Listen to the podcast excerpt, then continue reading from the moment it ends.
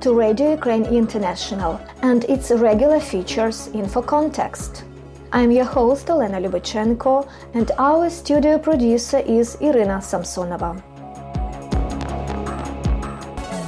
You will hear the second part of an interview with Arleta Bojke, a Polish journalist at TVP Telewizja Polska. In uh, 2014 and 15, I was uh, traveling a lot to Ukraine. I was probably spending more time in Ukraine than in Poland. I do many reportages in which I, for example, showed that people, uh, which we called green, green, uh, Зеленые человечки. I don't, I don't remember, remember how it was called in English. I was in Crimea when it, when it was taken. I saw it hour by hour, and uh, two days before uh, Vladimir Putin conference, uh, in, on which he said that that uh, that you can buy uh, this kind of uh, suits in every shop. I had a Ukrainian military uh, recorded. I was talking. I, I even managed to ask some questions to these people, and they told me that they are from Russia for me, it was like my aim then to show that it is Russia. They are not separ- separatists, that it is all steered by Russia and that people in Crimea were speaking exactly with the same words that people in Donetsk were speaking. Uh, so that it was all somehow prepared by Russian propaganda, propaganda first of all. And I had many reportages uh, like that shown on Polish television. And for example, when appeared some kind of uh, material in uh, the internet about me, people were writing people. I mean, Russian trolls. They were writing, like, for example, about my parents, that they come from Ukraine, which is not true. About myself, about what did I do wrong, about how bad person I am.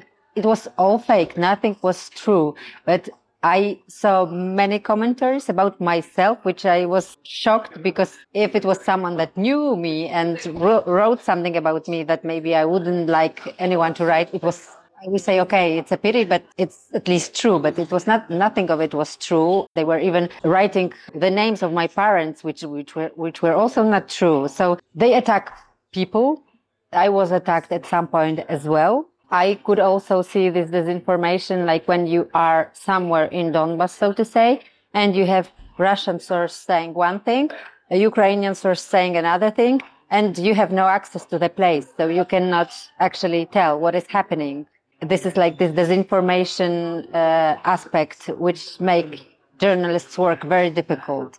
I was standing next to the Donetsk airport, but I couldn't really tell what was happening inside because I had different information from one side, different information from from another side. You could not get inside because it was uh, they were uh, fighting with each other, so it was not safe.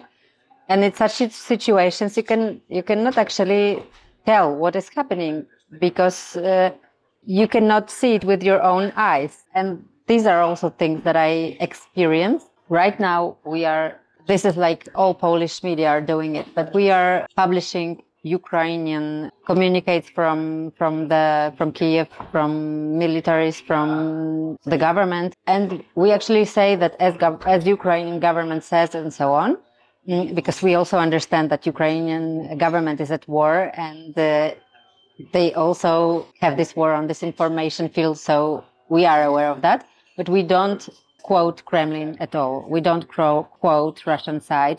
We don't show Vladimir Putin some years ago, we would translate his uh, conferences or Lavrov. We would show it in um, live. Now, no one would do it. No one actually shows uh, Putin or uh, Lavrov, only in exceptions when you really can comment on it and show the context. I, I did it also myself that I did a reportage about Russian propaganda, how ridiculous it became like they are explaining to Russian people that British people are eating squirrels because they are so poor already because of lack of energy and uh, high prices.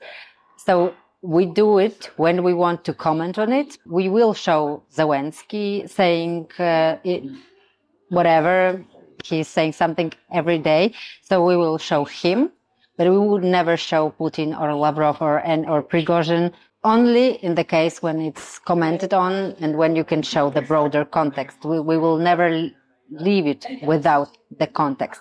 We'll never show any uh, Kremlin information they give because we believe that you should treat it as fake from the very beginning. So this is what very much changed.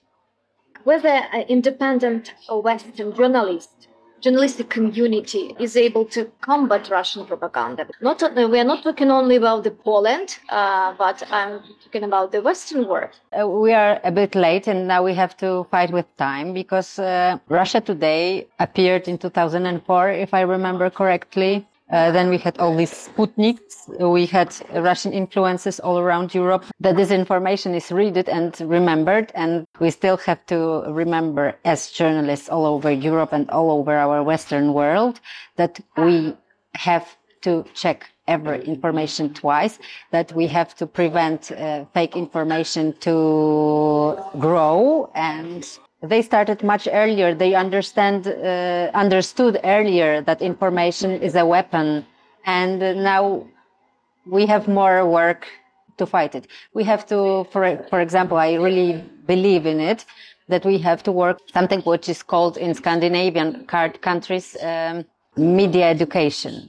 So we have to give our children tools so they can recognize fake information, they can recognize disinformation, and they can find trustworthy information in our difficult uh, information world because people are getting confused because they read something in one place, they uh, they read something completely another in another place. And if we somehow concentrate on giving young people uh, tools so they can uh, by themselves assess what is truth and what is trustworthy and what is not. They will be more conscious readers and viewers. It, it will be much more difficult to fool them also by, by russian trolls. They will be able to recognize it but it, it's not happening like that. You have to work on it. You have to explain it. You have to give them these tools. They exist. Program like that exists. There are many organizations uh, working on it. Former journal, journalists and former or teachers are together working on these programs, but it's too little. We have to do more. Some time ago, because now we don't have uh, such an easy access to Russian outlets as we used to have. But Sputnik, the um, website that we had, I used to um, an- analyze it some time ago. And for example, they were writing in Polish site, a website that Ukrainian workers are taking away jobs from Polish people. And on Ukrainian website, they were writing about how Polish uh, employers are treating very badly Ukrainian employees and they are taking away, for example, their documents from them, that they are keeping their, them as slaves, things like that. So this is thing that was happening, that many Ukrainians were working in Poland and they were trying to divide our nations by such things. These are obvious information attacks on our friendship, I would say. And these are things we just have to be aware of that they will be used. Apart from that, we have many, we can see it on Twitter, we can see it on uh, Facebook and many other social media outlets. There are fake accounts, obviously somehow operated by probably Russians or people paid by Russia that they are commenting and commenting and commenting. For example, I read it many times under my tweets that we are, how they call it, American uh, servants and that we cannot think by ourselves uh, that it's America that are that is using us. So this kind of information attacks are happening regularly. There are many of my friends uh, in working on it. When they see some account that is appearing in under many tweets, they are creating their tweet that see this person is obviously a Russian troll, so it's maybe better to ban it. So these are these kind of things. Apart from, of course, hacking attacks, but it's less connected with information. But we have Akademia Sztuki Wojennej, which is a military academy. And they said that they faced many times like Russian hackers attacking their website. They couldn't, for example, enter their site. They couldn't do many things they have to do as teachers or as students. So these things are also happening, but I am sure that they are concentrating on mending with America right now and Ukraine to make Ukrainian people not believing in their victory, things like that. I would say that this is their main aim. You are a frequent visitor to Ukraine since 2014. And what is the main reason you go there? I perceive myself, uh, my work as a journalist, as a mission. So I believe that you have lots of news, correspondence news uh, coverage, which is very brief and in some way shallow.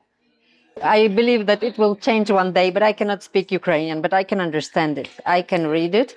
People in Ukraine all understand me. If I, for example, speak Russian, they all understand me, even if they don't want to speak Russian themselves, and I fully understand it. And I always apologize for speaking Russian if, because some people I also ex- experienced it that, that, that don't want to even listen to Russian, that they are somehow offended by Russian language, and I fully understand it but still I can understand more than journalists that are, for, for example, speaking through translators. You can never get this connection with people if someone is your translator. So I also understand what people talk around me. So that's why I want to show uh, what is happening in Ukrainian society somehow deeper.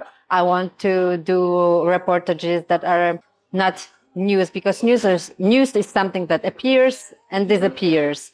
I want to do materials that will stay, that they will explain something more, that will make people more em- em- emphatic, that this war will be more understandable, this war will be more thoughtful maybe, and uh, it helps someone. This is something that makes me the most happy. And I had a story in, when I really believe that there is something in the heaven that is somehow helping out as well. I was uh, in uh, in a village uh, like 30 kilometers from Kiev after it was uh, liberated, and I saw by accident like 80 years old uh, grandma that was rebuilding her own house this was two women. It, it was this this 80 years old woman and her daughter, which was like 60 or something, and they were. And, and there was also her son, this younger. There were three people, and this 80 year old woman was working together with them because there was no one else to help them. They were trying to rebuild, rebuild their house and prepare for the winter. Mm, they had this uh, summer kitchen and there was uh, the oven, which they thought, okay, we can burn the fire over there, so we can make it make this place warm during the winter. So they were trying to somehow make their little house because the house was bombed complete, completely. We made a story about them, and the next day I was in Kiev, and I was looking at some T-shirts with uh, Russian war ship mm-hmm. go and yourself. and there was a guy who came to me. I, I have no idea why, speaking English and asking me uh, where I where I'm from and so on. And I was like, "Are you a journalist as well?" Or because I was speaking not English, so it was, I was not. I was so much surprised. It appeared that he is uh, a former. He used to work in uh, American Congress and uh, later on, he had some contracts in Ukraine, so he knew Ukraine, Ukraine quite well, and that's why he decided to help. So he was uh, traveling around, like take, asking his rich American friends for money for help. And for example, he was going with medicines to Kharkov. And I told him, and he was asking, and what did you do? What did you film? And I told him this story about this 80 years old woman who was rebuilding her house, and they went there and helped them he asked me for the address and uh, I told him the address. I sent him pictures and he asked his people to go and help these people. And I saw these pictures. They rebuilt their real house, not only the summer kitchen. The, because with their uh, pensions, it would, wouldn't be possible at all. And these people just went there and helped these people. So somehow, some, sometimes coincidences are things that you believe that heaven is also helping I cannot behave differently. It's like uh, I would feel very bad. I can what I can do, I do, and uh, I want to believe that journalism is a mission still, even if uh, there are many difficulties with journalism in today's world. We still have to believe that we can help with our profession. Thank you very much. Thank you. That was an interview with Arleta Bojke, a Polish journalist at TVP Telewizja Polska.